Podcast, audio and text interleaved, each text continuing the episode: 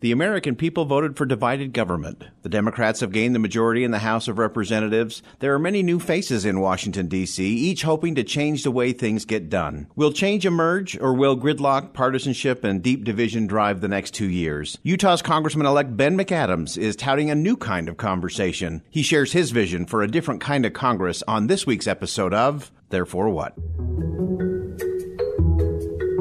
Therefore What is a weekly podcast that breaks down the news while breaking down barriers, challenges you in the status quo, explores timely topics and timeless principles, and leaves you confident to face what's next. I'm Boyd Matheson, opinion editor for the Deseret News, and this is Therefore What?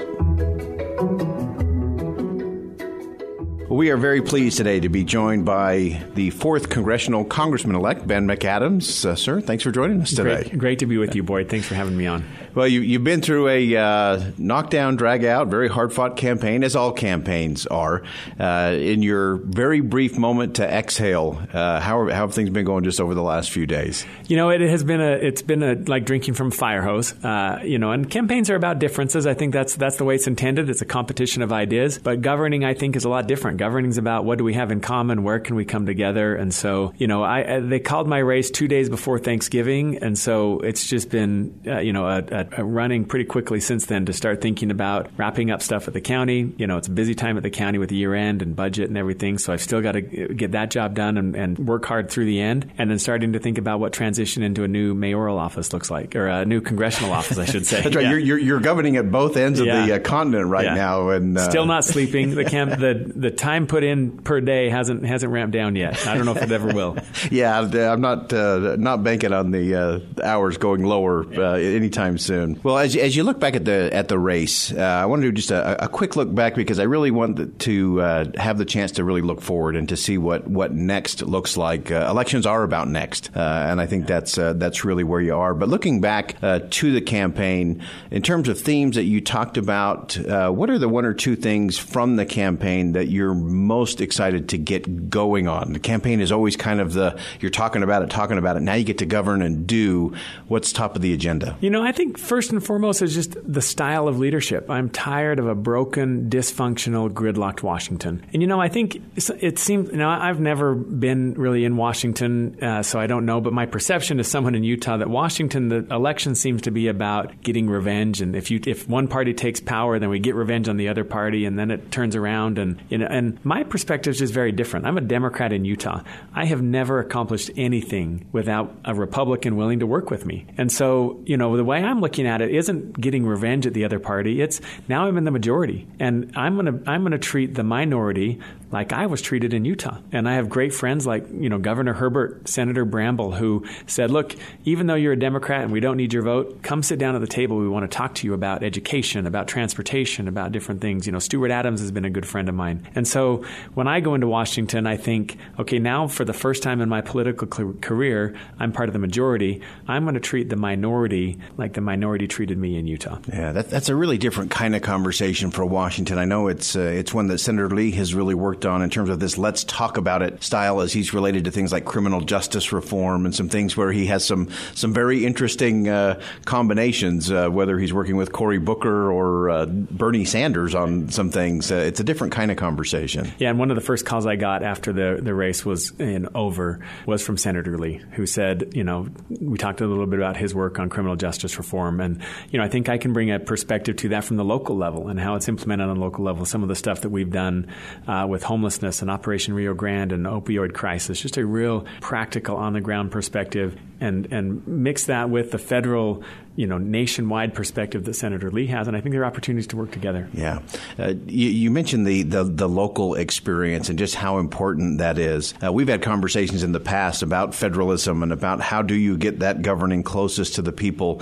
So now you're moving from this very hands-on, close to the people mayor uh, position to now you're dealing with things at the federal level. How is your experience, your federalism experience at the mayor level, going to impact how you approach Washington D.C.? You know, it's interesting. I was part of a coalition of mayors who um, talked about federalism. You know, from the from the left and, and somewhat. I'm, you know, I'm center left, but uh, talking about a, you know, the the rise of the cities and and allowing innovation at the local level, and uh, you know, some of the work I've worked with the Brookings Institution and Bruce Katz at Brookings, who really is a proponent of metro innovation and that problems are being solved at the metro level.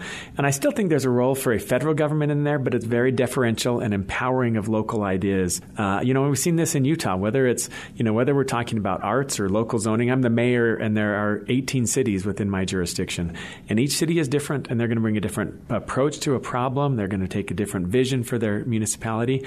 And I've learned as the mayor of Salt Lake County to empower that. That's a strength to have 18 different views, and then try and forge that into a, a unifying uh, approach that is diverse and, and there's individualization. And, and I think we can, I'd like to see a federal government like that, that there, there have to be some federal issues like a federal highway system or a federal aviation administration. There are things that you need uniformity, but also recognize that states and localities, metros, bring a lot of value and, and we just need to trust them and allow and recognize that they're going to be different from metro to metro. Sure.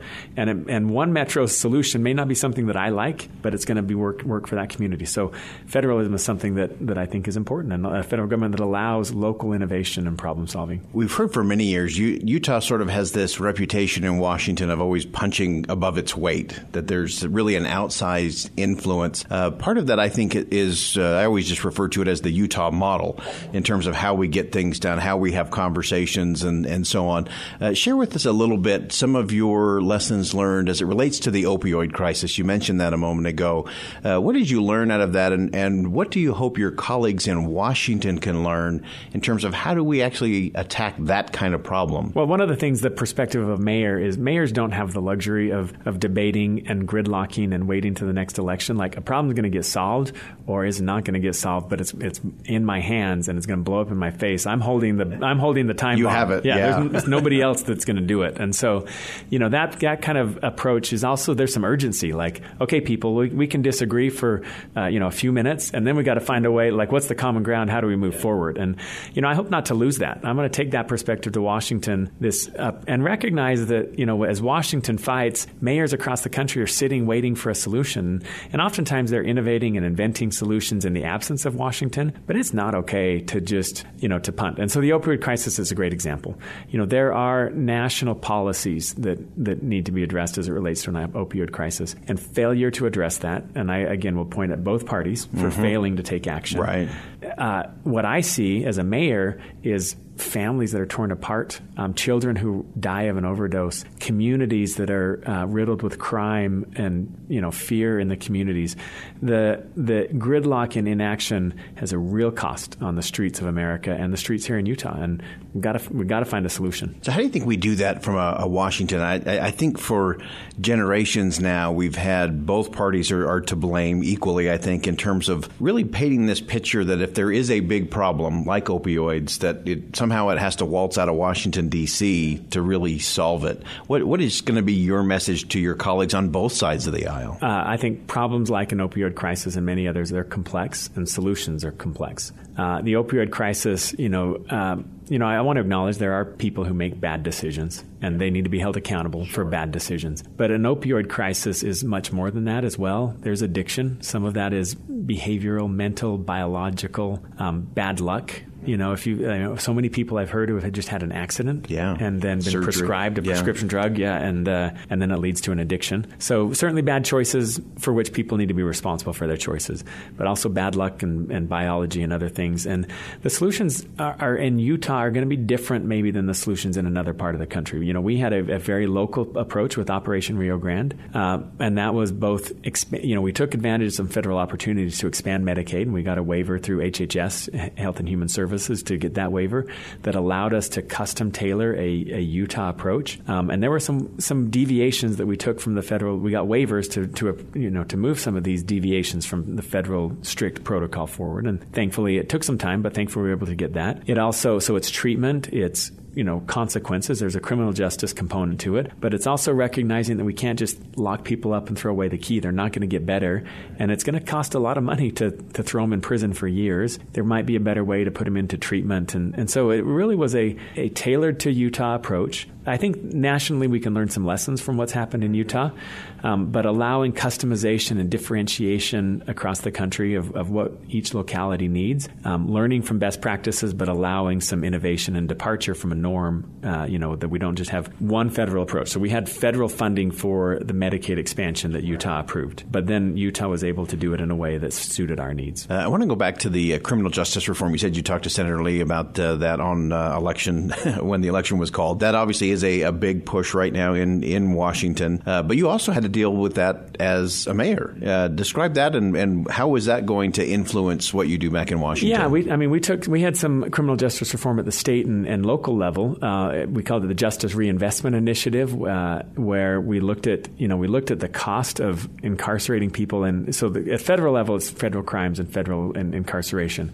We looked at it from the state level in Utah uh, about you know state crimes and, and state prison. And we looked at what that's costing us as a taxpayer to take somebody and put them in a, a jail cell, uh, a prison cell, for years for something as something like drug possession. They were in possession of a controlled substance. It was probably a, a third or a fourth offense. They go to prison. They're there for five years. Um, maybe they were even selling small amounts of drugs and they're in prison for five years. We calculate the cost of that. It is enormous. And then we we calculate the cost of the counterfactual if you assume that there are there are bad people and there are bad people who need sure. to go to jail, but if what some of them are good people who had you know a surgery, an addiction, a mental illness, and if we can get them into treatment to help them to get their life back on track, um, that prison sentence not only costs the taxpayers a lot of money, it destroys families, yeah. kids that are raised without a parent, communities, communities, yeah. yeah. And if we said the counterfactual is we get somebody into treatment for a year and um, and some case management and that that's going to have a cost, but it's actually less than incarcerating them. And they're raising their own kids. They're paying taxes. They're working at a job, and that you know the human dignity and the stopping the cycle of poverty and addiction and crime that's intergenerational um, has a benefit. And so what we did, we the Justice Reinvestment Initiative passed. Um, it, it didn't initially come with the funding for treatment that had been talked about. So I I pushed, and Speaker Hughes and I had some words with each other and arguments. He, he's actually a dear friend of mine, and I think that friendship enables us to argue about policy. Mm-hmm. Um, and it's not personal, Which but it's good. Yeah, yeah, it's really good. And uh, and he followed through. We got some funding that we needed for treatment, and now there are people who, hundreds of people, who are participating in treatment, who are sober, who work, have jobs, and are raising their kids, and uh, and it's working. And you know, it's not 100% success. I think at the last count, we had about 70% of the people enrolled in our drug court were still there. 70% is pretty That's a successful. Number. Yeah, great savings for the taxpayer, and 70% of families that would have not had one of their members in the family now have a parent or a caregiver, or somebody who's in that family structure, and, and it's working. And um, and I want to, you know, it, 70% is great. It's also not good enough. I want to make that 75 or 80. And I think if we bring in, you know, the experts, the behavioral scientists and the universities and the, and just figure out how to, how, how, what is addiction? How does it work? How can we improve it? Success rates and and where do we go from there? So that's criminal justice reform for me. It has to be bipartisan.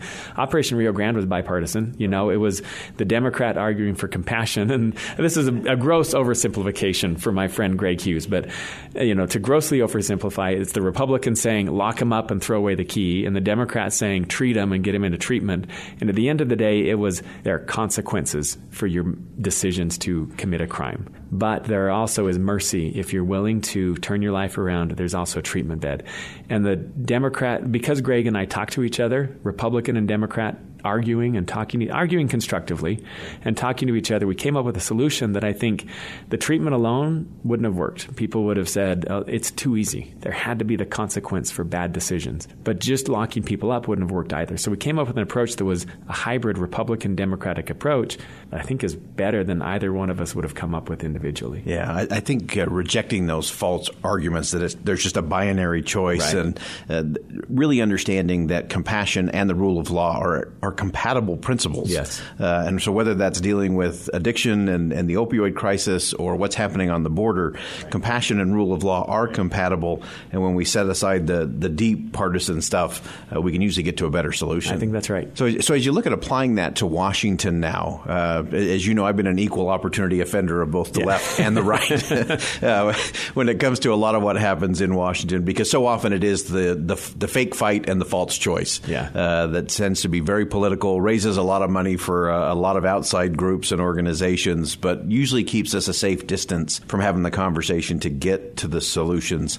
Uh, knowing what you're walking into uh, back in, in D.C. in terms of some of that partisan divide that really, I don't think, represents the 4th District or the country for that matter. Uh, what's your mindset rolling into uh, some of those battles you know that are, are coming very soon? They've already come. I haven't even, you know, they say that uh, you get sworn in and then you get sworn at.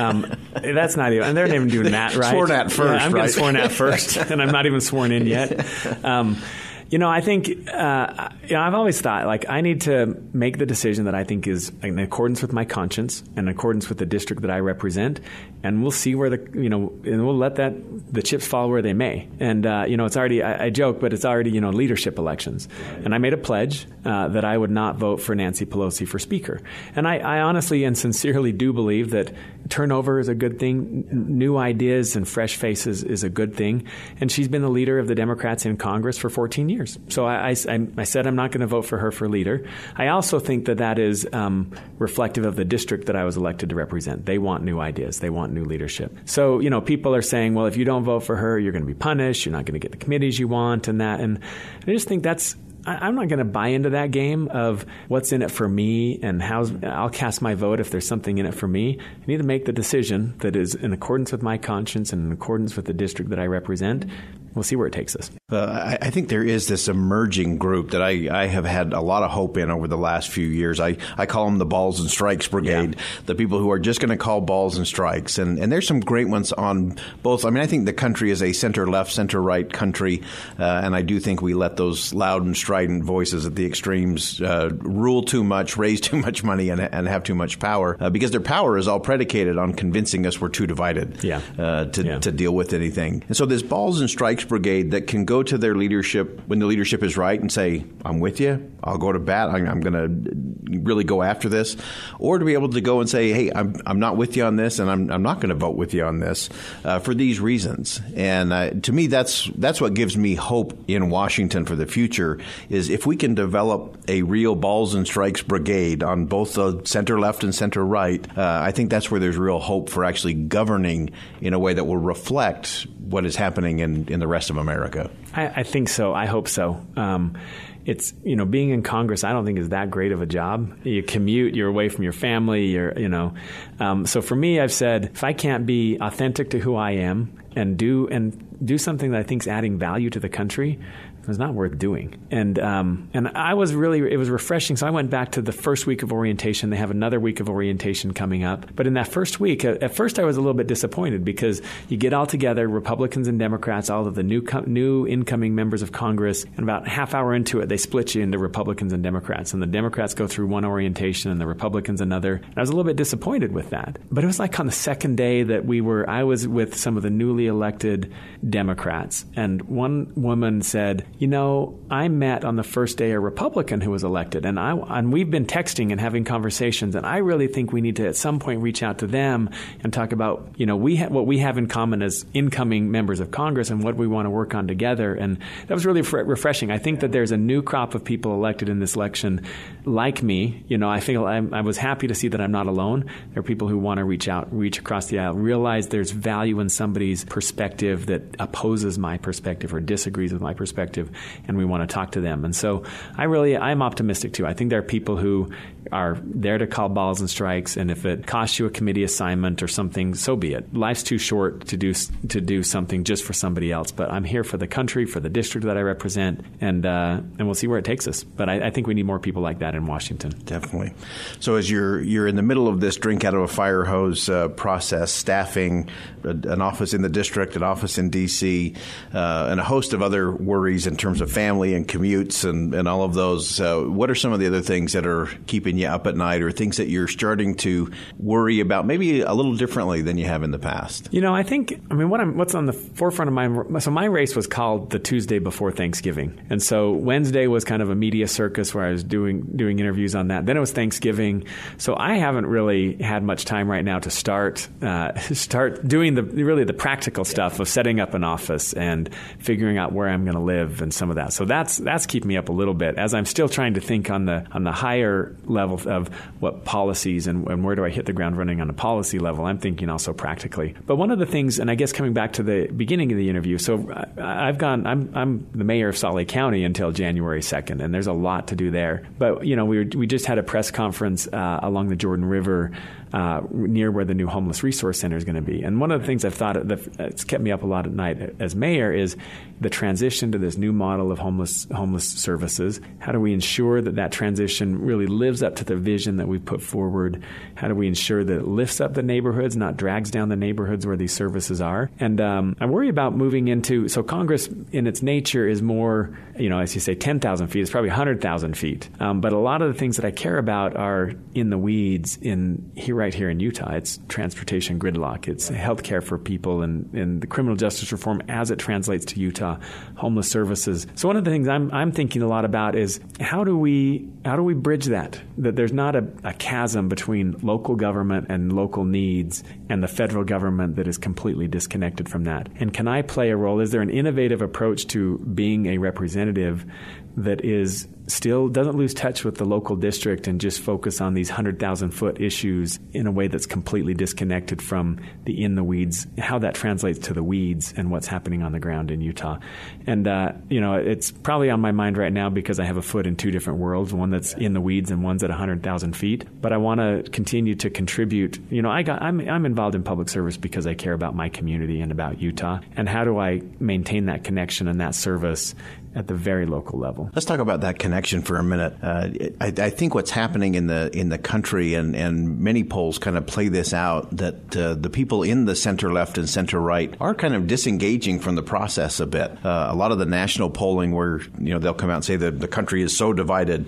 Well, the the people on the far left and the people on the far right are really divided. Uh, but a lot of those people in the center left and center right aren't even taking polls anymore, let alone you know showing up to vote. Uh, so, what are you going to do uh, as part of that staying connected uh, to give those people uh, some hope and a, and a reason to, to re-engage in the process in a, in a big way. I, I read one thing this morning that said people would rather give blood than be involved in a political campaign or, or any of those kinds of things. So how are you going to help people say, hey, the water's okay and we need your voice? I think, I think, I mean, there's a lot of challenges with, like, to say, take social media right now. It, it brings out the worst of us. It also can bring out the best in us you know, I think one of the things that I think some people are figuring out is to be just more authentic and transparent. I hope I hope as a member of Congress to help people see I'm not really any different. I'm still the kid who grew up in West Bountiful and went to the U and you know, I'm in a position to serve right now, but I want them to see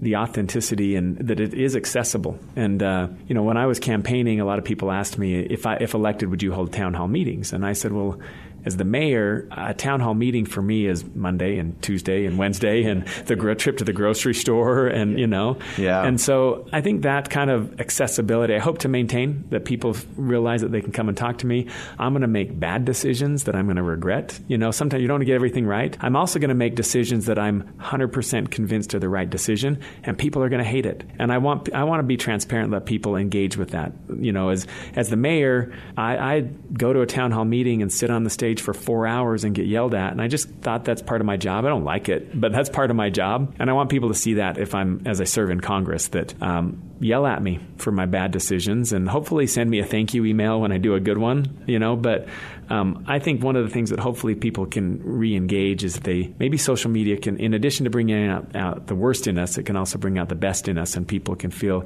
a new level of personal engagement with their government and realize that we do weigh decisions and input does matter. And I'm going to, you know, listen to them, and, and that's going to incorporate into the decision that I make. Coming down the home stretch here, I have just uh, two more questions for you, and our and our conclusion. So it's always the fake finish. So don't Sure. don't Okay. think you're done yet. Okay.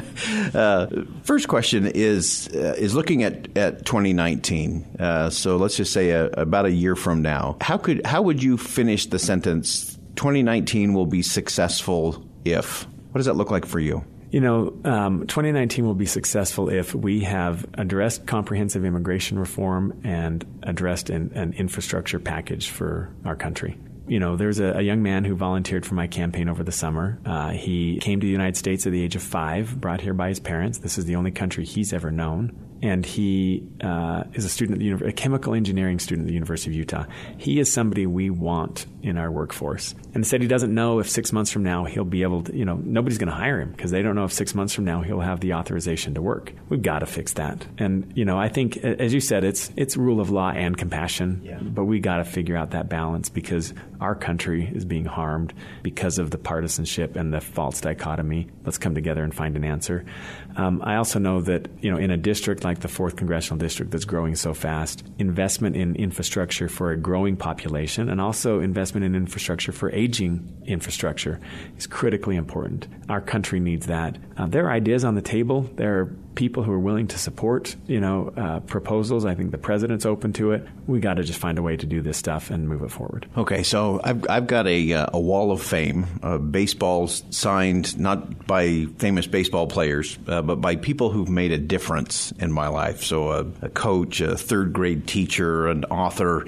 Uh, if you were starting your wall of fame, who's who's one of the first people you would have sign a baseball? Who's had a, an impact on you and why? You know, I uh, my first my mother. Um, my mother raised us as a single mother. You know, they, my, my parents were married for much of that time, but she was really uh, carried the, the burden of the family. She was a school teacher, and you know everything that we were a lower to middle income family. Everything who I am today, I really owe to her. You know, she was a school teacher, so she taught me a love of reading and learning, and you know, to care about other people. And she passed away a few years ago. Uh, it was a couple of years after I was elected mayor. She passed away. Um, I think really who I am today, I owe in large part to her. So that'd be the first signature I'd get. Therefore, what? The, the last question, this is our last segment of the program. Well, we call it Therefore What for a reason. so people have been listening for about 25 minutes now. Uh, you've gone through this big campaign. You've won an election. You're, you're poised now to, to step in as a member of Congress. Uh, what's, what's the Therefore What? The people who've been listening to this podcast, what do you hope they think different? What do you hope they do different as a result? You know, I think people voted for me. Uh, you know, I've been mayor for six years, and a lot of people voted for me based on my record as mayor, but some people voted for me because I'm a Democrat. Some people voted for me because I'm uh, voted against me because I'm a Democrat. Right. um, I think I hope people see that there's value in having Utah represented in, in both the Republican and Democratic caucus, and uh, and that that there's value in that. And there may sometimes the Democrats are going to disagree with me sometimes, the Republicans are going to agree or disagree with me sometimes, but uh, therefore um, I'm I'm on their team and welcome their feedback and hope to earn their support. Fantastic. Mayor Ben McAdams, soon to be Congressman Ben McAdams, thanks for joining us on Therefore What today. Thank you. Remember, after the story is told, after the principle is presented, after the discussion and debate have been had, the question for all of us is, therefore what? Don't miss an episode. Subscribe to this podcast on Apple Podcast or wherever you're listening today, and be sure to rate this episode and leave us a review. Follow us on DeseretNews.com slash podcast and subscribe to our newsletter. This is Boyd Matheson, opinion editor for the Deseret News. Thanks for engaging with us on Therefore What?